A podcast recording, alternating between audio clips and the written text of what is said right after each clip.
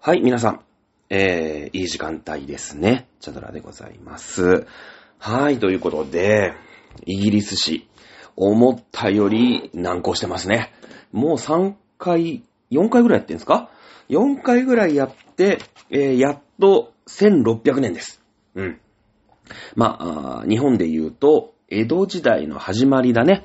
ええー家康が征夷大将軍になったの1603年。あ、一緒なんだね。エリザベス一世が亡くなったのも1603年なんですね。ええなので、えーまあね、でもまあまあ2000年ぐらいの歴史をね、なだってカエサルからやってるわけですから。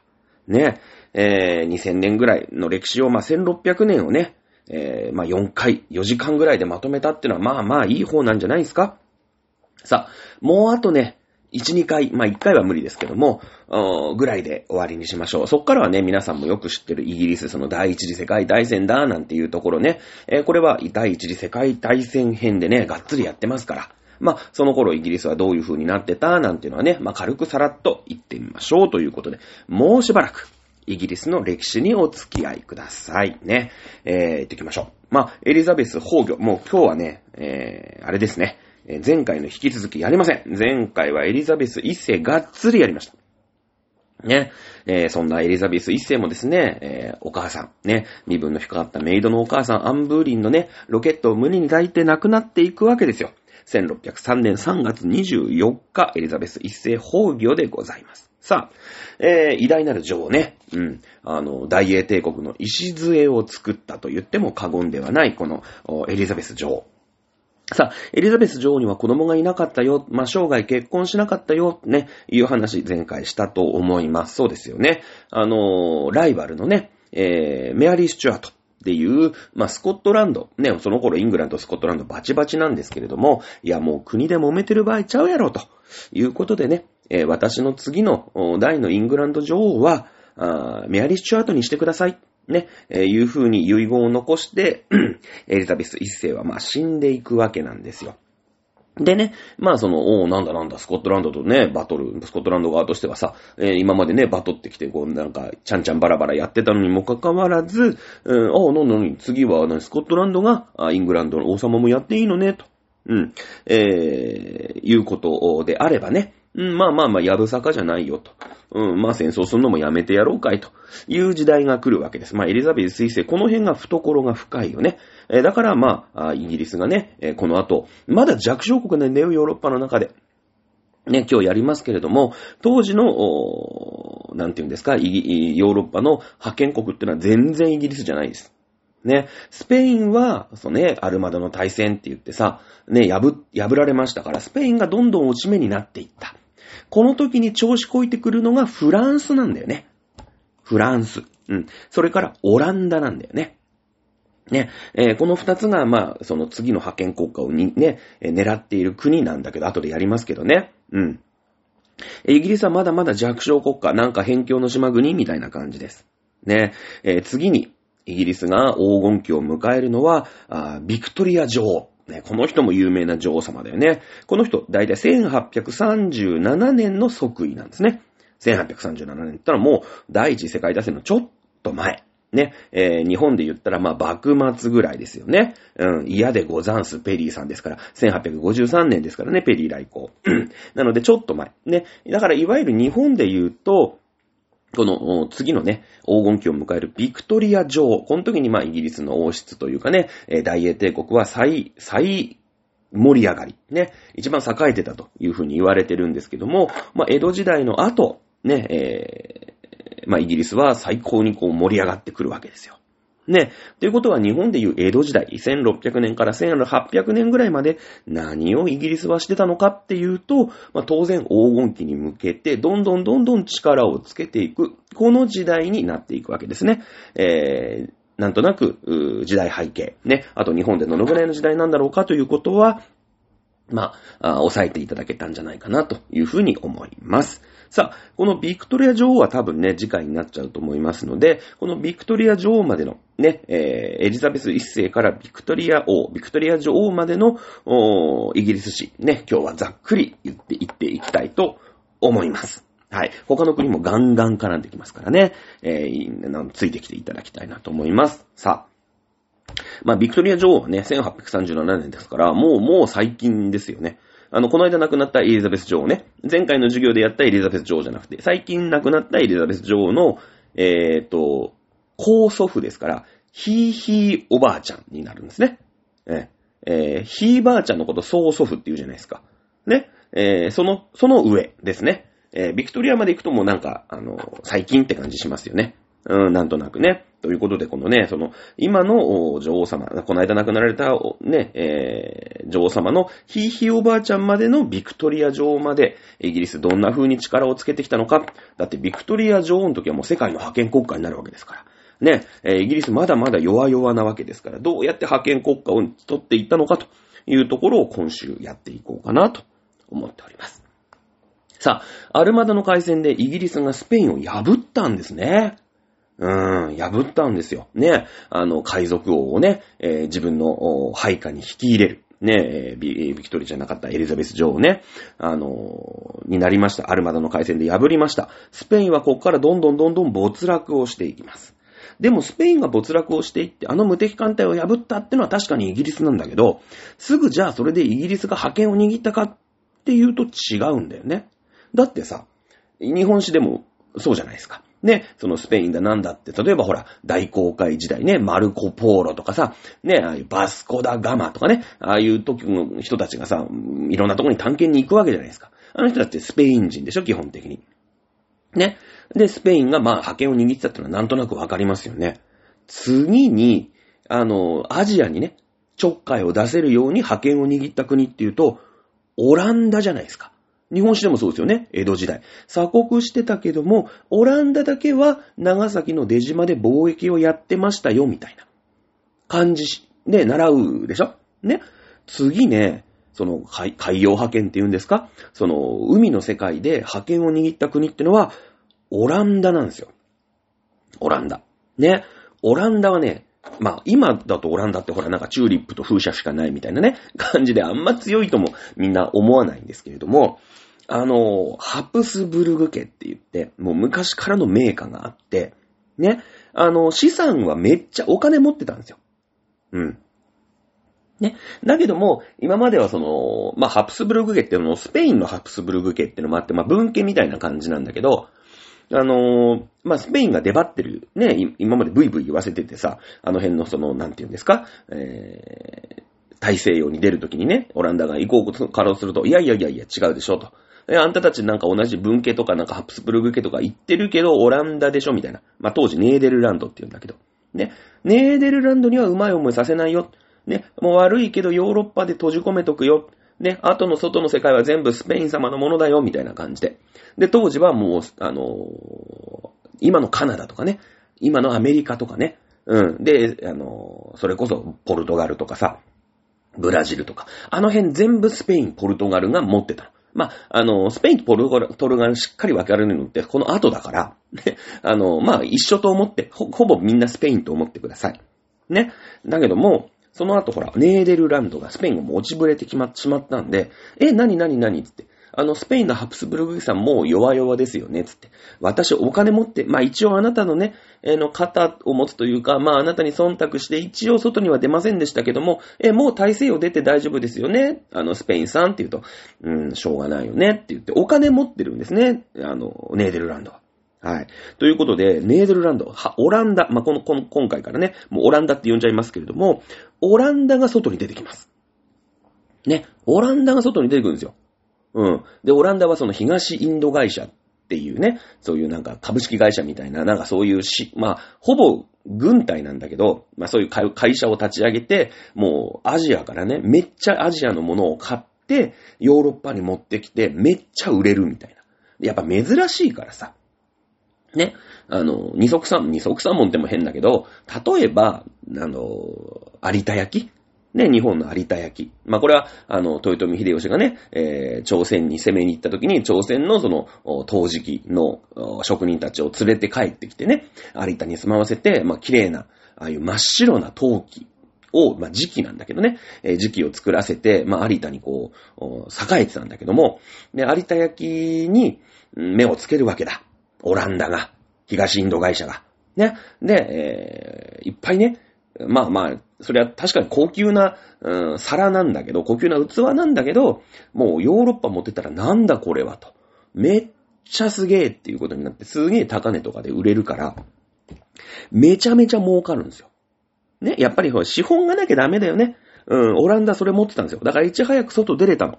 今まではスペインに気使って出れてなかっただけなんでね。次ね、だからオランダがね、ぐいぐい伸びてくるんだよ。で、で、じゃあね、うん、で、フランスも、あの、ほら、ルイ十何世とかさ、まあ、と、もうちょっと経つとルイ十四世とか出てくるんだけどね、フランスもなんかさ、行きそうじゃん。スペインにね、頭を押さえ、ね、首根っこ押さえられてて、外で出、出、出、出たいな、出たいな、だけどスペインがいるな、みたいな感じでうずうずしてるじゃん。イギリスまだだよ。イギリスまだまだ。そんな。なんか、やっとスコットランドと一緒にやりましたね。めでたしめでたしみたいな感じだから、まだまだなんだけど、フランスも行きそうじゃん。だけど、ヨーロッパからフランスが出て、なんか、それは植民地とかも持っていくんだけど、もうちょっと後の話なの。だって、日本の歴史にさ、なんかフランスと仲良くしましたとか、フランスと貿易しましたみたいな話出てこないじゃないですか。ね？なん、出てこないですよね。出てこないんですよ。で、なんでかっていうと、フランスはカトリック、ね、そのスペインに近いから、このフランスはカトリックゴリゴリなの。割と。イタリアともほら、地続きだしね。うん。あの、アルプス山脈のからヒュッてくれもうフランスですから。あの、やっぱり、こう、で、スペインとも地続きでしょ？ピレネー山脈越えてすぐスペインだから、やっぱ、あの、カトリック、まあ、昔ながらの古臭い、ね、えー、キリスト教が、まあ、フランスは、こう、信仰してるわけよ。で、えー、オランダっていうのは、新しい、ね、えー、キリスト教の考え方、プロテスタントが、まあ、支配をしてるわけだ。この頃ほら、なんか、免罪符とか売ってさ、なんか、こういうの良くないよね、みたいな感じで、ちょっと宗教革命しようぜ、みたいな雰囲気があったから、オランダは割とそのフロンティアスピリットがあって、結構こう、革新的な国なんだよね。うん。そうすると、プロテスタントが、あこう、キリスト教の中でプロテスタントがあるわけ。うん。で、この二つの考え方って、カトリックとプロテスタントなんだけど、プロテスタントなんだけど、お金儲けに対する考え方が全然違う。うん。お金儲けって美徳じゃないよね。ね。なんならちょっとやましい人間がやっていくものだよねっていう考え方が、そのカトリックの前提としてあるの。だから、まなんか儲けすぎちゃいけない。ただただその、ほら、癒着とかして、その、教会自体がなんか儲けるのはまあいいみたいな感じだけど、一般 P が儲けるのって、あんまり美徳じゃないよね、みたいな。だってほら、一般品が儲けるとさ、教会がさ、不正蓄財とかしてるのバレちゃうじゃないですか。ね。だからもうなんか、庶民はいつまでも貧乏でいてほしい。昔ながらのそのカトリックって。だから、あんまりお金儲けって好ましくありませんよ、みたいな競技なのよ。カトリックは。だけど、プロテスタントはそうやって、なんか、いつまでもね、庶民を貧乏にさせといて、教会だけなんかあんなステンドグラスギラギラギラギラでさ、ね、背の高い、こうなんか、教会とかでね、うん、めっちゃ豪華で、教会はめっちゃお金持ってる、あんなのおかしいだろっていう、で、しかもなんかね、免罪符とか売って、まだお金儲けしようとして、なんかこんな紙切れで誰が救われるんだって言ってできたのが、プロテスタントでしょうん。だからまあこれは あの、教会見ればね、教会が質素なのがプロテスタントで、すげえ絢爛豪華なのがカトリックなの。うん。で、えー、プロテスタントはお金儲け OK なの。だから、その、海外にね、アジアとかに行って、珍しいものを買ってくる。で、ヨーロッパで高く売る、みたいなのが、あの、考え方として、スーッと入ってくるのは、オランダの方なんですよ。ね。フランスはやっぱりほら、カトリックゴリゴリだから、えー、なんか金儲け、あんなのやましい奴がやることじゃないですか、みたいな感じだから、その、うん、チャンスなんだよ。ね、あの、なんかこう、スペインがさ、今まで首根っこ押さえてたのを、まあ、行けるようになって、外に出れるようになって、アジアから珍しいものを買ってきて売る。そしたら儲かるっていうのが、あの、分かってたんだけど、フランスは一歩出遅れるんですよ。ね。だからアジアに出てくるのはちょっと遅れちゃうのよ。うん。だけど、そこをうまくやったのが、オランダ、ネーデルランドね。うん、これ東インド会社っていうのを作って、めっちゃ儲かった。うん。それは、あの、みんな行きたかったんだけど、そのハプスブルグ家っていう昔からのね、えー、有名な貴族の、まあ、有名な家があるわけよ。うん。この人たちが金持って、それがパトロンになってたから、あの、ネーデルランド、オランダなんてさ、すげえ今なんかちっちゃい国だよ。だけども、日本史やってるとちょいちょいオランダ絡んでくるんですよ。金儲けしたくて、外に出たから。ね、もう国土は狭いしさ、みんな、なんか、ゼロメートル地帯みたいなね、沼地だしさ。国自体は大したことない。人口もいない。だけども、船出してめっちゃ儲けたのがこの時代のネーデルランド、オランダなんだよね。うん、オランダ。ね。で、まあ、イギリスもね、まあ、遅ればせながらというか、まあ、あスペインがね、弱、弱っちくなりましたから、あのー、イギリスもね、えー、何ですか？その、イギリス国教会。これほら、ゴリゴリのカトリックじゃないじゃん。ね。だから、まあ、金儲け OK だと。ね、いうことで、アジアに進出をしていくわけですね。真似っこして、東インド会社作るんですよ、イギリスも。うん。で、まあ、アジアからね、いろんなものを買って、まあ、高く売れば、まあ、儲かるわけよ。だけども、イギリスとネーデルランド、オランダの違いって何が違うかっていうと、お金なんだよね。うん。ハプスブルグ家みたいな昔からのさ、すげえ貴族があったからお金持ってたの。オランダは。イギリスどうですか？全然お金ないの。ね。もうやっと国内のなんかそういう宗教対立とかで内戦とかがまあ落ち着いたかな、落ち着いてないかなぐらいな感じで、で弱小国家でしょ。まず原資がないんだよ、買う原資が。ってことは、まずアジアに何かを売らなかったら、ね、お金いっぱい持っていけばさ、ただただアジアに行って、もう爆買いして帰ってくればいいよね。で、それ転売してさ、めっちゃ儲かりました、みたいな感じなんだけど、そもそもお金ないまんまアジアに行かなくちゃいけない。ね、自分がお金持ってないんですよ、海外旅行行っても。だから、まずアジアに何か売んなきゃいけない。イギリスとしては。オランダはもう、ただただお財布の中にお金いっぱい持ってって、いろんなものを買い付けて売るっていうね、単純な感じなんだけど。うん。イギリスはアジアに物を売らなきゃ何も買えない。ね、えー、いう時代なんですよ。しょうがないよね。貧乏って悲しいよね。うん。えー、悲しい。じゃあ、イギリス。ねえ、何が売れるだろうか。イギリスの国内の産業なんかほぼないんですよ。だけども、ね、生きづらく住みづらい国。ね、作物も大して取れない。まあこの時代作物取れたところで腐っちゃうから、今みたいに冷蔵船とかないですからね。うん。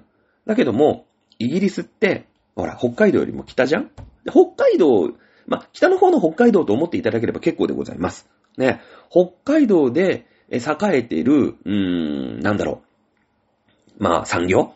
うん。何かなっていうと。まあ、一個農業はあるよね。だけど農業はイギリスは残念だけど、ね、ちょっと前に話したよね。北緯が北すぎちゃって、冬の間全然日光が当たらないの。ほら、白夜に近いじゃん。ね？そうすると、まあ、あ半年はさ、ほぼほぼ作物育たないっていう土地じゃないですか。そうですよね。うん。そうなってくると、作物はね、売れないんですよ。売るほど取れないんですよ。やっぱ。うん、残念。えー、農業はね、イギリスってさ、農業大したなんか、イメージないよね。イメージ。うん。今でもないよね。なんでかっていうと、あの、人口を食わしていくだけでいっぱいいっぱいなんですよ。昔みたいにね、その、あ昔っていうか、今みたいにその貿易とかっていうのがそんなにこう頻繁じゃないでしょその、フランスから買えばいいでしょとかさ、アメリカから小麦買いましょうとかそういう時代じゃないから、基本その国の中、まあ日本もそうだけどね、日本でいっぱい米を作って国民を食べさせる。ね、イギリスの国内でなんとかいろんなものをこう作ってえ国民を食べさせるっていう感じなんだ。腐っちゃうから、あの、冷蔵船ないから。ね、フランスとかから買ってくればいいんだけど、もうその農業生産力イコール国力なの。国力なの。で、なってくると、あの、だからまあイギリスが弱小国、今までね、ずっと弱小国だってのはそういうところで、半年間農業がほぼできないと。ね、言うと、その余った半年、夏の間の半年で、なんとか国民を食わせていかなくちゃいけないよね。うん。あ、またちょっと話がずれるそうだなって思った人は、えー、ね、この番組の人。ね、あの、大体歴史喋ってて、地理的な感じにスイッチが入った時は脱線するよね。はい。というかで、ちょっと脱線するんだけど、あの、そうなんですよ。イギリスって農業半年できないから、なんとかその、今はね、輸入すればいいけど、昔はその半年でなんとか国民を食わしていくだけの作物を作んなくちゃいけないってなってくると、その、なんていうのかな。やっぱ一番コスパがいい作物を作るよね。食わしていくのにコスパがいい作物を作っていくっていうことになるじゃない。あんまりバラエティ飛んだものをいっぱい作って、その、すごい労力とか土地とか使うんだけど、でもなんか美味しいとかさ、ね、なんか彩りが綺麗とか、なんかそう、食生活が豊かになりますみたいなものを作ってる余裕ないんですよ。もうとにかく子供たち、まあ子供たちとか国民たちを、まあ手っ取り早く食わしていかなくちゃいけない。ね、やっぱ食わせられない国民は死んでいくから、人口が上がんないと国力も上がんないじゃないですか。ね。そうなってくると、作、作られる作物って限られるんですよ。イギリスって。で、やっぱしかも北の方だから、その制約もあるよね。南だったらいろんなもんね、その、チョイスするさ、作物が、まあなんか、ね、小麦と、小麦作る、麦ね、稲作るとかさ、いろいろあるんだけど、そもそも稲って熱帯の作物だから、絶対イギリスじゃ作れないしね。うん。で、北緯も北で寒いから、北でなんとか取れそうな、で、一番お腹もいっぱいになる、うーそこそこね、作りやすいみたいな、ね、寒くても育つみたいな作物って、一個しかないんですよ。北海道見ればわかんだけど、これ、じゃがいもなんですよ。じゃがいも。じゃがいもってなんか北海道で育ってるイメージあるじゃないですか。ね北海道の土地でもじゃがいもってあんなめちゃめちゃ育つでしょなんかじゃがいもってやっぱ北海道みたいな感じじゃないですか。ねってことはイギリスでもなんとかなるんですよ。で、イギリスの、イギリスはもう国民に手っ取り早く、でほら、栄養価も高いよね。でんぷんだから。で、炭水化物だからさ、主食になるでしょ。だからもうイギリスは、その限られた半年間の間で、もうじゃがいも育てるしかないの。他のもんやってる場合じゃないの。ナッパとか、なんか違うね。いろんな作物あるじゃないですか。ね。寒いし、日光来ないから、もうじゃがいもだけ育てようみたいな。もうそれでなんとかみんな食べてみたいな感じで、全然イギリスって、この食文化に花開かない。そんな余裕ないんですよ。そ、そんな余裕ないの。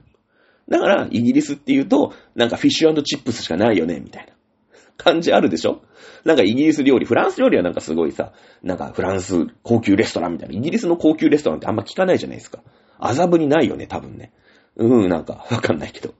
うん、ないよね。ね。イギリス人ね、そんな食うものにね、このバリエーションとか、そういう文化がもうずーっとないから、食べ物ね、あんま興味ない。もうなんとか食えればいいかみたいな感じだ。だからフィッシュチップスなんですよ。このフィッシュはまたね、後で解説しますけど、フィッシュはフィッシュで理由があるんだよ。理由がある。ね。あのー、なんていうのかな。タラをね、取る。まあまあ、北の海だからさ。北海道と思っていただければ結構でございますけど、タラぐらいしか取れないのね、北海道でもタラいっぱい取れるでしょなんか。取れますよね。スケソウダラとかさ、いっぱい取れるじゃん。もうね、イギリスもね、頑張ったってタラぐらいしか取れないんだよ。はっきり言って。うん。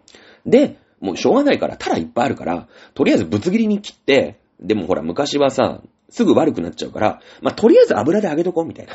火通そうみたいな。火通さないと危ないから。ね。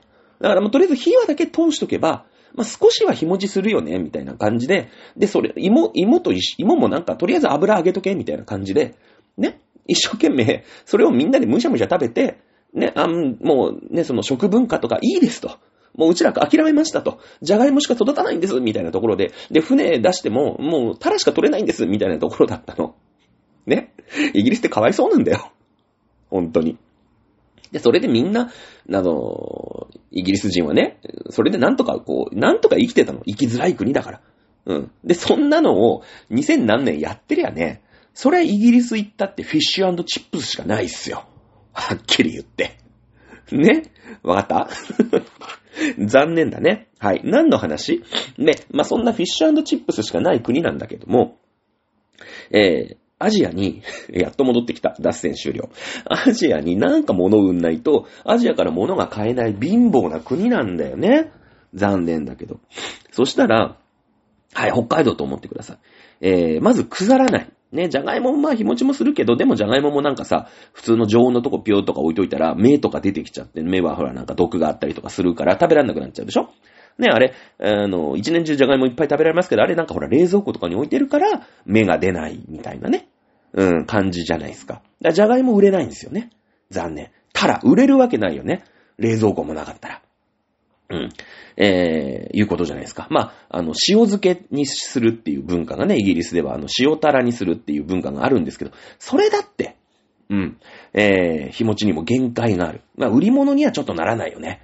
だってさ、インドとか、タイとかさ、ベトナムとかさ、まあ、なんなら日本とかにさ、売りに行くわけでしょ？うん。その時に、ね、タラ、売れる？売れるわけないじゃん。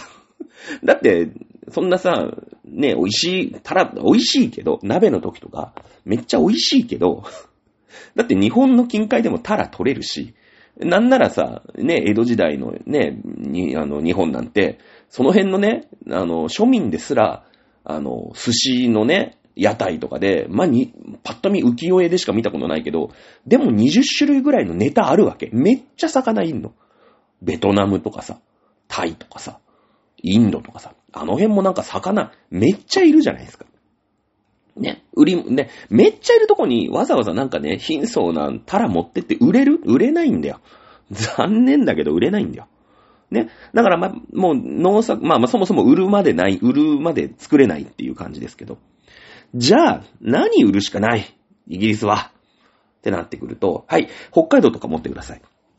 ね。腐らない農作物じゃないもの。で、えー、北海道にいっぱいいる何かがある、ね、えー、はず。考えて、みんな。ね。はい。正解は、毛織物なんだよね。うん。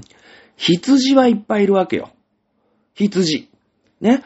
あの、ほら、北海道にもいるでしょ？羊が丘展望台とかあるよね。札幌ドームのとこにね。うん、羊いっぱいいるんですよ。だジンギスカンとかも食ってたんだよね。うん、食ってたと思う。ね。羊はいるんで、羊の毛をね、わーって変われば、なんか、羊毛はいっぱいあるわけよ。だから、イギリスの人たちは、まあ、毛織物をね、よく、まあ、好んで、こう、着てたわ、好んでというか、だって、ね、ウールがいっぱいあるわけだから。ね、ウール製品は、あの、ね、めちゃめちゃ外に、で、販売できると。よし、これやっていうことで、あの、イギリスは、毛織物を、ね、だから、ウールのセーターとかね、うん、ですよ。とかを頑張ってアジアに売る。ね。それでアジアから物を買ってきて、えー、細々とね、貿易をしてる。だけど、巨大資本があるオランダには到底勝てないんだよね。勝てない。ね。あの、イギリスが、あの、大国になっていくのはもうちょっと先の話。うん。でもイギリスでさ、ね、毛織物売れるぞっていうことになって、ね、チャンスがあるわけじゃないですか。こう、海外の市場に出ていくわけだから。で、ここで、土地の囲い込み運動っていうのが起きるの。だって儲かるからさ、どんどんどんどん作ったら作っただけこう、今まで国内産業、ね、国内の産業だから、毛織物いっぱい作ったってさ、だってね、ユニクロでセーターいっぱい作ったってさ、国民が全員持ってたらもう買わないじゃん。ね？だけど、それに、こう、アジアに売りに行けるぞっていうことで、めっちゃ増産することになったら、いや、羊買えっていうことになるんですよ。ね？なるでしょ？羊儲かるから。うん。で、地方の土地を、こう、食い打って全部囲い込んで、あの今まで畑とかだったところが、全部こう、牧用地。ね、羊を飼うようになる。これ囲い込み運動って言うんだけど、あの、エンクロージャーって言うんだけどね。うん。と、その、地方がみんな土地を囲い込んで、はい、ここで羊飼うぞ。ここで羊飼って、毛刈り込んで、ね、毛織物、ね、ウールのセーター作って、海外に売りに出すぞっていうことになる。ね。そうするとそこにもともとさ、そこで農業をやってた、畑作ってたやつとかが、あぶれちゃうでしょね、あぶれちゃうでしょで、しょうがないから、ね、あの、その土地を追われて、都市に行くんですよ。バーミンガムとかさ、ね、アムアムステルダムはオランダだけど、ね、行くんですよ。で、そこで何やったかっていうと、その、ね、と、地方はさ、こう、毛糸を刈るだけだってね、あの、ウールを刈る、刈るでしょ羊の毛を刈るでしょだその、うん、羊の毛を糸にする工場とか、その糸、ね、毛糸から、セーターをね、編む工場とかがやっぱり、こう、イギリスにの都市にできていくの。うん。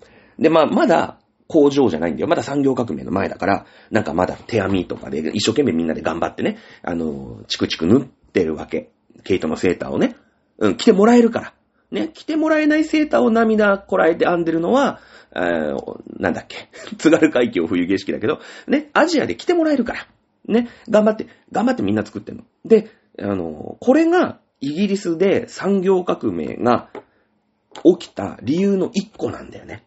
都市に人がいて、まあ、とりあえず工場にいっぱい人がいた。それは地方で領主さんが、ほら、毛織物儲かるぞっていうことで、あの、自分の土地に住んでるやつを追い出して、はい、ここで羊を飼いますっていうことにしたことによって、都市に人が集まるようになったわけよ。で、みんなで工場でね、チクチクチクチク、毛糸のセーターを編んでたわけ。この下地があったから、弱小国家イギリスで産業革命が起きるんですよ、この後。この後。ね、一気にここで産業革命でイギリスの、うーん、なんていうのかな、この下地が大事なんだよね。うん。ね、えー、いうこと。ね、えー、で、じゃあ、頑張ってね、毛織物、毛織、毛、毛糸のセーターを、まあ、作って、ね、アジアに売るわけだ。ね。で、フランスなんかは、その時に、まだね、あのプロテスタントじゃなくて、カトリックだから、なんか、ちょっとこうさ、あの、金持ち、金儲けっていうのは癒しいみたいな感じでアジアに出遅れるでしょ？ね。で、えー、その頃、その頃にエリザベス一世がお亡くなりになるんですよね。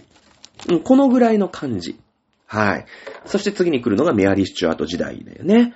メアリー・スチュアートになったのはいいんだけど、今度宗教争いで揉める、揉めるんじゃないですか。スコットランドってカトリックだから、メアリー・スチュアートカトリックの人なんだよね。うん。で、えー、だけどほら、イギリス国教会はさ、作っちゃったから、イギリス国教会、まあもちろん、その、うん、イギリス国教会ってのはどっちかっていうと、後から作られてるから、プロテスタント側なんだ。ね。で、ここでまた揉め出すの。内戦が始まる。内戦が始まる。ね。内戦が始まると何が起きるかっていうと、増税だよね。お金かかりますから。もうイギリスってね、昔からお金ないんですよ。貧乏なの。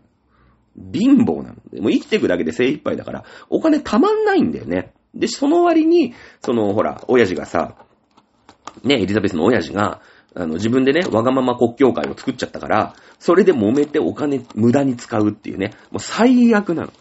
最低。ね。で、増税をね、まあ、かすわけなんだけど、国民がふざけんなってほら、た、ね、ちょっとはさ、生活が楽なね、土地だったら、まあ、増税か、まあ、しょうがねえ。日本なんかそうじゃないですか。一億総中流なんつってさ、まあ、そんなに困ってる人いないよね。ね、フリーターだって、まあ、食うに困ってる人って、まあ中にはいるけど、まあいないじゃないですか。みんなコンビニで弁当買って食ってるじゃないですか。ね、日雇いのアルバイトの子だってさ、食ってるわけよ。ね。だから、政府がね、えー、消費税をね、8%にしますとかね、10%にしますって時に、いや、そりゃ嫌だなって思うけど、暴動とか起きないじゃない？なんか、ちょっとプラカード持ってさ、なんか、反対とかやってるけど、でも結局みんな、まあ、しょうがないんじゃない？つって受け入れるじゃん。それは日本がめっちゃ豊かだからなんですよ。うん。ね。そんなね、もう半年で頑張ってじゃがいもしか作れないから、もうコスパのいいじゃがいもだけなんとか作って、ね、船に出、海に出て、ね、タラだけ、とりあえず取れるから、タラをね、塩漬けにして、むしゃむしゃ食ってるような貧しいね、ギリッギリで生きてる人たちは、こんなので、なんか勝手にね、国王がなんか、その、イギリス国教会だかなんだか知らないけど作って、揉めて戦争やるから、あいつら違うカトリックだから戦争やるぞつって、はい、増税ですって言ったら、めっちゃ怒るわけよ。ね。それで、その、権利の請願っていうね。いやいや、国王マジ勘弁してくれと。あの、少なくともね、あの、議会でちゃんと承認してないの増税はやめよって。うん。ね？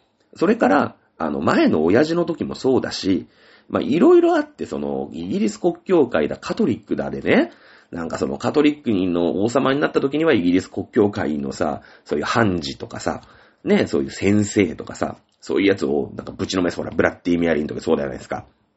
ね、とか、ね、イギリス国教会イギリス国教会でやれカトリックは弾圧するぞみたいな感じになって、そう、処刑とかしまくってるじゃないですか。まあまあ奥さんにね、自分の奥さんに男子ができないって言って殺す大バカ野郎もいるんだけど、あのー、ね、なってくるから、あの、そういう勝手なね、処刑もやめようって。うん。いうことに、ね、そういうお願いをね、あのー、するんですね。するんですよ。この権利の請願っていうのが出されるの。で、まあ、この後ね、えー、名誉革命っていうのを経て権利の昇天って言って、国王が、はい、わかりました。まだこの段階ではお願いなだけ。国民からのお願いっていう。うん、で、その後名誉革命っていうのを経て、権利の昇天っていう感じで、国王自体がこれを発表する。議会の承認なく増税はもうしません。ね。えー、あと不当な処刑ね。やっぱりほら、法治国家だから。うん。なんか自分のさ、なんか嫌なやつとかね、そういう、なんか、うーんす、信じてる宗教によってね、あいつもう処刑するぞみたいな魔女狩りみたいなね、そういうのはやりませんよって言って、えー、国王がそれを宣言するの。もうちょっと後の話。この後2回革命が起きます、イギリスでは。えー、政教と革命っていうのと名誉革命っていうのが起きる。ちょっと聞いたことあるよね。うん。ちょっと聞いたことあるでしょはい。じゃあまず1個目。えー、政教と革命。ね、聖教徒、またはピューリタン革命ととも言います。まあ、これはね、プロテスタントの人たち、ね、えー、の革命というふうに思っていただければ結構でございます。まあ、イギリスのね、その、聖教徒、えー、の人たち、なんで聖教徒かっていうと、非常にこう、うん、腐敗したね、カトリックに対して、えー、やっぱ信仰って大事だよねっていう、すごい、すごいピュアな気持ちでさ、新しいプロテスタントってのを作ったよね。なので、この人たちのことを、ピュアな人、ピューリタン、ピュアリタン、ね、えー、いうことで、まあ、聖教徒っていうふうに、まあ、だから清らかなね、えー、キリスト教の、まあ、信徒だっていうことで、聖教徒なんていうふうに日本語では訳されますけれども、あの、まあ、権利の請願を出したときに、王様はね、ふざけんなと、何がお願いじゃと、わしが好きなことやるんやっていう感じだったの。で、ここでやっぱ内戦が起きるんだよね。また内戦が起きるんですよ。もうぐちゃぐちゃなんですよ、イギリスって。もうほら、生きづらく住みづらい国だから、すぐこうやっていろんなこと起きちゃう。ね。で、王様は当然、カトリックじゃないですか。だってほら、メアリー・スチュアートもその頃代替わりしてるんだけども、まあメアリー・スチュアート系、だからスコットランド系だから、うん、カトリック系なんだよね。で、バーサス、ね、えー、まあクロムエルってやつが、まあ指揮をして、こう、王様いらんだろうと。そんな、勝手なことしてるし、ね、お願い、おね、下手に出てこっちは権利の請願だと。ね、お願いだっつってんのに、そんなの逆切れするんすかと。いや、なんか間違ったこと言ってます俺らと。勝手な増税とね、勝手な処刑しないでってお願いして何逆入れしてんすかと。うん。ね、いうことで、その、王様派と共和派、まあ、クロムエルがね、その指揮をするんだけど、ここに正教徒の方はどっちにつくって言ったら、当然カトリックとバトるわけですから、この共和派、クロムエルの方につきますよね。うん。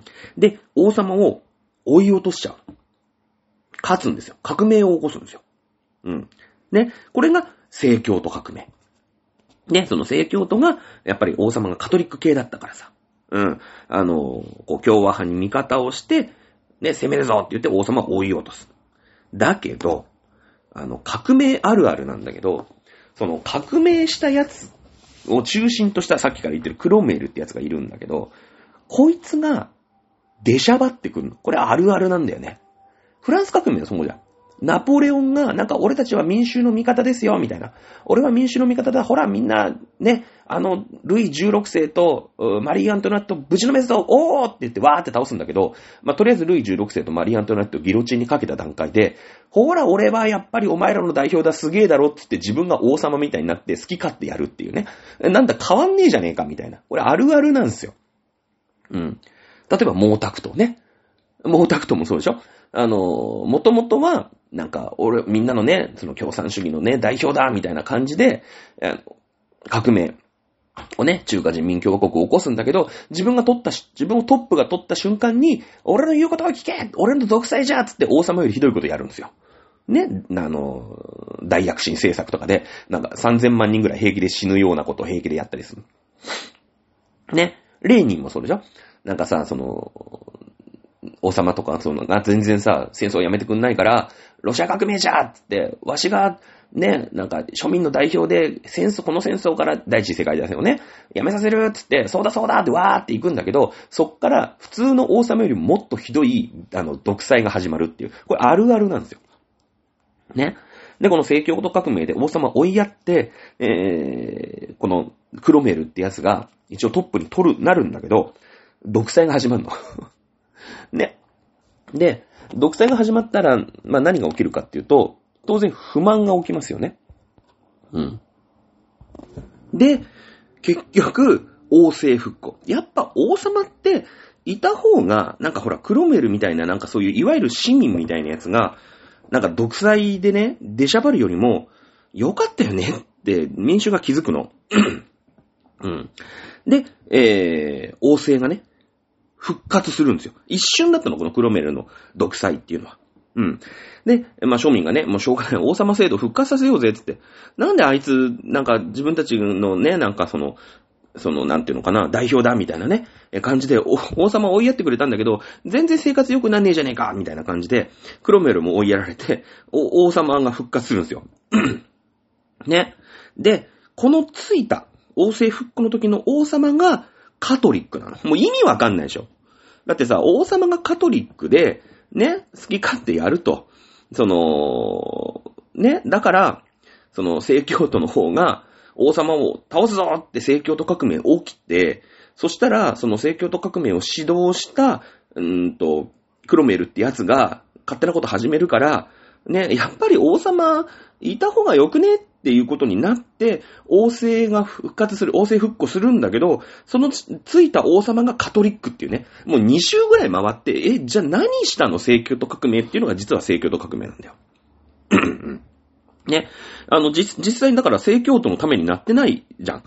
あの、ピューリタンというか、だから、プロテスタント側の王様が復活すればさ、ね、えー、まあ、なんか、クロメルってやつが一瞬なんかわけのわかんないことやったけど、まあ、俺たちのね、あの、願いは、ね、カトリックの王様を追いやって、まあ自分たちに、まあ優しい、ね、えー、ピューリタン聖教徒に優しい、まあ、えー、プロテスタント側、まあイギリス国教会でもいいですよ。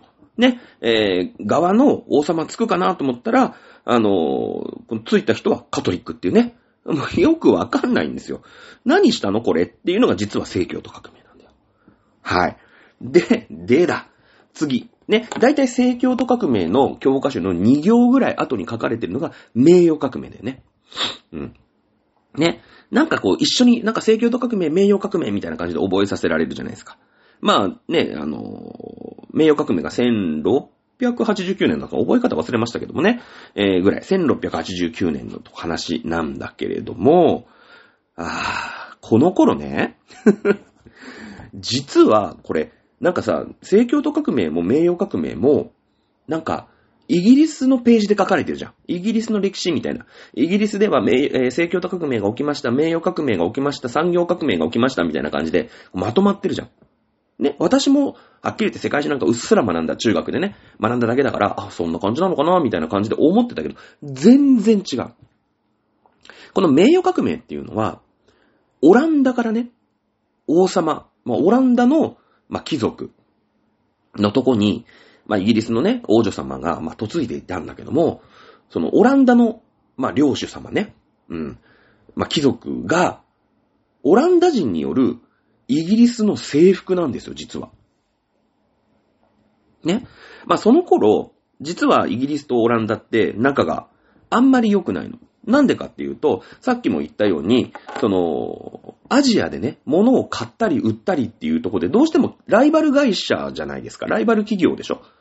ね、あの、有田焼を買ってくるとか、まあ、日本はね、その鎖国をしてオランダとしか商売しませんよっていう時代だったから、そのイギリスが入る余地ってのは全くないんだけれども、まあ、中国とかインドとか、ね、東南アジアとか、ね、えー、そういったところでさ、やっぱりこう、商人同士がその東インド会社、イギリスにも東インド会社っていうのがあって、オランダにも東インド会社っていうのがあって、ね、その、まあ、バトルをしてるわけですよ。こう、買い、買うための。で、あんま仲良くない。ね。で、実、その、船同士もさ、仲良くないし、そのスペインがやっといなくなったから、ほら、伸び伸びいけるぜ、みたいな感じで、その、こう、なんていうの、一番目のドコモが潰れて、えー、ソフトバンクと au が、ね、ドコモの客奪い合うみたいな感じじゃないですか。ね。まあまあ、楽天と、楽天モバイルとかいい、どうでもいいんだけど、ね、なってくると、まあ、その二つの会社、仲悪いっすよね。ね。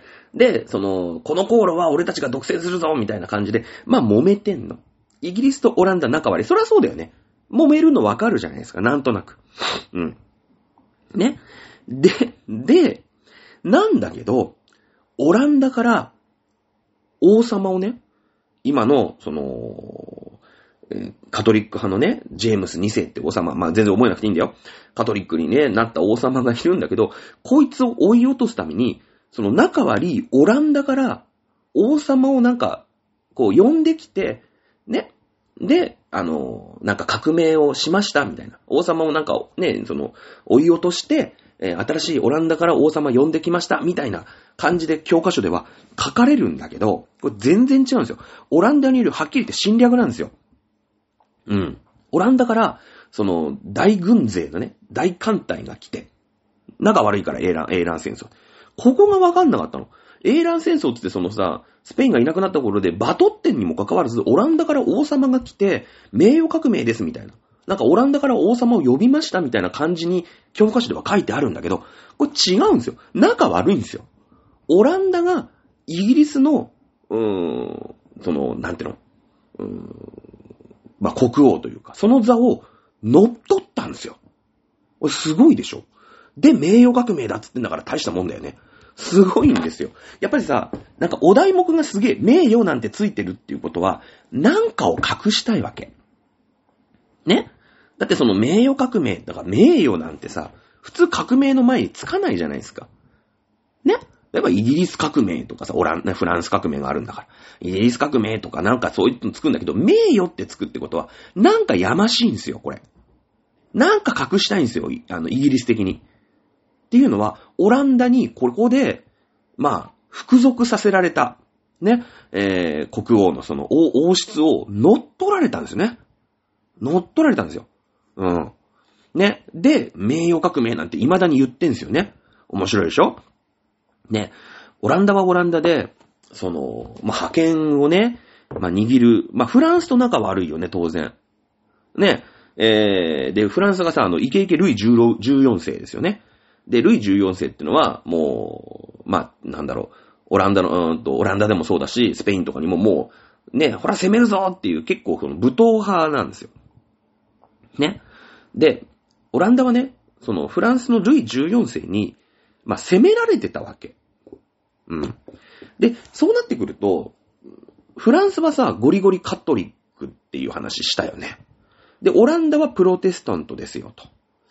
で、イギリスも今、その、なんか政教革命だかなんだか知らないけど、で、クロメルってやつがなんかしょっぱいことしたんだかなんだか知らないけど、なんだかんだあって今王政復古でカトリックの王様なわけ。オランダピンチじゃん。フランスもカトリック、イギリスもカトリック、あれ？なんだこれ？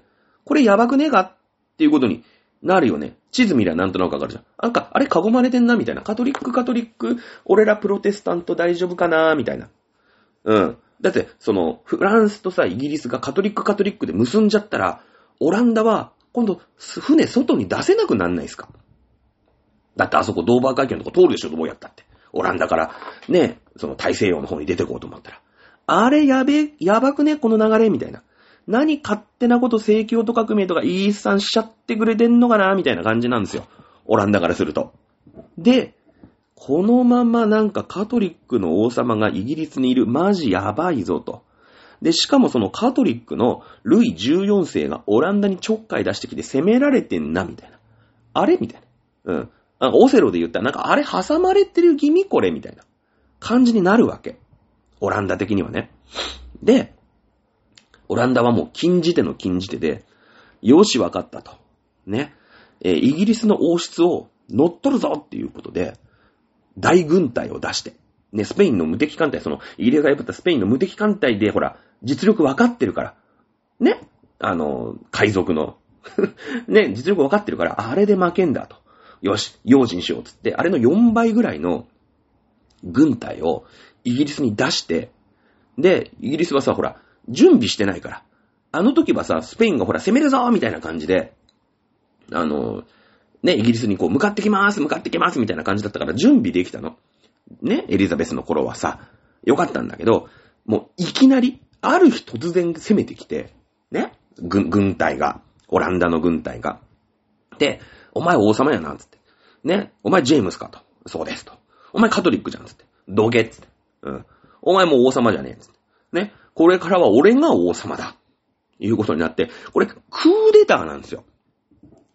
オランダがね、あの、イギリス王室乗っ取ったのが名誉革命なんですね。いや、イギリスにとってこれほど不名誉なことないじゃないですか。まだイギリスの中で揉めてます。スコットランドが出てきました。なんね、イングランドのなんかそういうメイドさんの子供がね、女王になりました。そんなのはイギリスの中の話だから、いいわけ。で、そんなのよくある話じゃないですか。ね、どこの国だってそんなのありますよ。だけど、一夜にして、ね、まあ、一滴の、確かに一滴の血も流れてないですよ。ね。だけども、オランダにここで乗っ取られてるんですよ。ね。これを隠したいんですよ。イギリスとしては。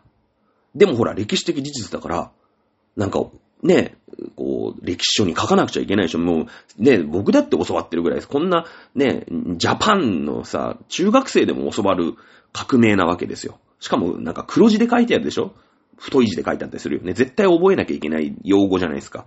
名誉革命って。ね。だからもう世界中にさ、そんな恥をね、晒すときに、もうせめてもの、ね、イギリスの最後の最後の悪あがきとして、いや、一滴の血も流れてないじゃないですかと。いや、私たちはオランダに乗っ取られたんじゃないですと。オランダから王を招聘して、ね、えー今のイギリスの王様、ね、カトリック系のジェームス2世は、ちょっと退位していただいて、ね、えーいやいや、オランダから王様をお迎えしたんです。その時に、ね、皆さんなんか革命とかっていう時は血が流れるでしょ違います。ね、一滴の血も流れてないんですよ。これほど素晴らしいことはないじゃないですか。名誉革命ですって言ってんの。白々しいよね、イギリスってね。本当に白々しいよね。一瞬にして乗っ取られただけなの。ぶっちゃけ。ね。だからもう、お前岸田文雄かと。ね。お前もういらない。お前総理大臣じゃない。うん。今日から俺が総理大臣だっつって、一夜にして、なんかどっかの国の軍、まあ、総理大臣とちょっとね、国王違うけど、ね、あの、今日から俺が政治やります、みたいな感じで、いきなり他の民族に乗っ取られてる。みたいな感じ。これが実は名誉革命の真実。知らなかったでしょ？知らなかったでしょ？俺も知らなかったよ。ね。まあそのジェームス2世は、まあね、お前いらんって言われたからもうしょうがないよね。もうこのな、この近辺の国でさ、カトリックの国行ったらもうフランスしかない。もうスペイン弱っちくなりましたから、もうスペイン、フランスに亡命するしかないんだよね。イギリスのだからね、なんだろうね、このプライドというか、に引っ張られてね、あなんか、あの、オランダから、こう、王様が来ました。ね、えー、お迎えして、一滴の血も流さないで名誉革命がしまった。すごーいってなるんだけど、そんな話じゃないのよ。オランダが、あれ？っつって。イギリスがカトリックの王様なのにやばくねえかっつって。フランスとイギリスであそこのドーバー海峡のところ封鎖されたら、もう船出せねえぞ、オランダとしては。まあ、イギリスの上の方ぐるーっと回るとかね、いろいろありますけど、これやべえなと。イギリスまだ弱小国だし、これ乗っ取れんなっていうことで、乗っ取るんすよ。すごいよね。うん。で、このウィリアム、まあ3世っていうね、えー、まあ王様、まあその、もともとはその奥さんがね、えースペイン、えーイギリスの、まあ王族なんだけれども、このメアリー2世っていうのね、これがいきなりオランダから出張ってきて、乗っ取るんですよ。はい。で、まあ、メアリー2世のね、妹は、あの、有名なね、アン女王なんだよ。ね。ねプリンセスアンなんだけれども、まあ、アン女王の話はちょっとするのはやめておこう。ね。そう、すごいでしょ？だこの、スペインをイギリスがなんだかんだで破ったおかげで、アルマドの海戦でスペインをボコボコにしちゃったおかげで、その、フランスの時代、ね。えカトリックはもうフランス一強になります。で、あと、オランダ金持ち事件。ね。もともとハプスブルグ家がありますから、オランダ金持ってますから、で、船出せますから、この二強の時代なんですよ。そこにイギリスが関わってくるんですね。うん。ね。えー、いう感じですよ。ねえだからやっぱそのアルマドの海戦でね、なんかエリザベス女王は、スペイン無敵艦隊を破ったなんて言うけど、そこで、あの、ヨーロッパの歴史が混ざってくるんですよ。ね。で、えー、オランダとしては、ああやっぱり宗教の感じでね、やっぱ宗教が一緒だと、一緒系だと、くっつきやすいですから。あね、えー、イギリスとフランスがこのままになるのはまずい。イギリス乗っ取ってまえって言って乗っ取った名誉革命。いうことになりますね。さあ、あこの後ね、えー、イギリスは、えー、先ほども言いました産業革命が起きます。ね。えー、それから三つ革命が起きるんですね。三つ革命というか、まあ、あの、なんていうんですかね、えー、イノベーションが起きるんですよ。一個は産業革命。これ有名だよね。二個目。まあ、二個目は産業革命に引っ張られるような感じで、農業革命が起きます。今までさ、ね、やっぱり半年間農業ができない。天気が悪いですから。ね、日がすぐ沈んじゃいますから農業できないんですね。で、なんとか芋、なんとか芋だけは作れて国民を養っていたんだけれども、やっぱここでさ、産業革命起きますので、工業化、機械化になるわけですよね。そうすると飛躍的に農業がやっぱり発展してくることになる。そうすると、やっぱりいろんなものがね、作れるようにもなるだろうし、芋の生産力も上がってくるし、人口もたくさん養えるようになりますよね。うん。そして、財産革命が起きるんですね。財産革命が起きるんです。この頃さ、もうほら、アルマダの海戦とかいろいろね、ちゃんちゃんバラバラやってる場合なんだけど、戦争が大型、ね、大規模になっていくでしょ。うん。で、やっぱ金がねえっていうのがイギリスの最大の弱点なんですよ。これ、オランダのね、あの、ウィリアム3世。まあ、オランダから来てますから。オランダはほら、ハプスブルグ家でお金ウハウハですから。貯金通帳何億円みたいな感じなんで、ね、イギリスの弱み分かってんすよ。うん。あいつら元手がねえんだと。資金がないっていうところに、あの、イギリスの絶対的な弱みがあるっていうのを分かってる。ね。じゃあ、その資金を何とかしなくちゃいけない。でも、その昔からの王族とかいないじゃないですか。ね、その伝統あるハプスブルグ家のあれもない。まあ多少ね、そのハプスブルグ家のね、こう恩恵を受けたウィリアム3世ですから、うーん、お金は多少持ってたかもしれないですけど、その国の財政と個人の財政って違いますからね。うん、やっぱイギリスとして持たせなくちゃいけない。なった時に、その国債、今では当たり前ですよね。うん、国債。そのお、お金、広く国民からお金をね、ちょっとずつ借りる。ね。そして色つけて返す。いうのがまあ国債なんだけども、この考え方が一般化してきます。これを始めたのがこのウィリアム3世なんですよ。ね。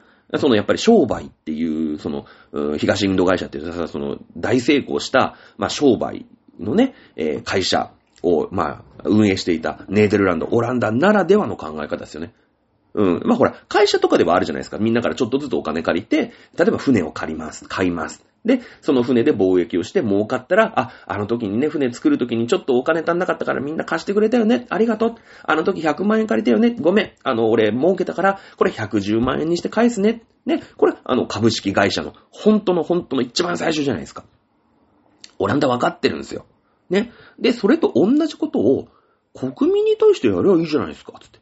なんでイギリスはそれ分かってねえんだろうなって。いうことで、イギリスでね、その、オランダ人のね、えー、考え方を元にして、国債っていうのを作るわけですよ。ごめん、つって。ちょっと今国お金ないんだよね、つって。みんなちょっとずつオラにパワーを分けてくれと。ね。いうことですよ。で、えー、小口化して、ね、国債を発行して、で、えー、まあ、貿易なり何なりをして儲ける。そして、えその、まあ、利子というかね、えそう配当というんですかね、えそういったものを国民に払えば、イギリスの弱点であった、この原子の部分、これを解消できるんじゃないかと。いうことで、この財産革命というのが起きます。まあ、この三つだよね。まあ、二つなんだけどね。まあ、財産革命と産業革命。で、産業革命が起きたことによる農業革命。これで、イギリスが、ね、絶頂期を迎えていくことになります。そうすると、今ね、えー、1600、まあ、名誉革命が1689年ですから、まあ、約1700年ぐらいでしょ？そうすると、今度、バトルしてたフランスがガチャガチャしてくるんだよね。ヒナワクスブル・バスチール。フランス革命が起きてくることになるんです。そして、えー、1800年。ね、イギリスが覇権を握ることになった時に即位するのがビクトリア女王。これ次回やろうと思います。さあ、今週はこのぐらいで終わりにしようと思います。また来週、お楽しみください。あと2回ぐらいで終わるかな。ということで、えー今週はここまででございます。ご視聴ありがとうございました。ご聴取か。ありがとうございました。また来週お楽しみください。さよなら。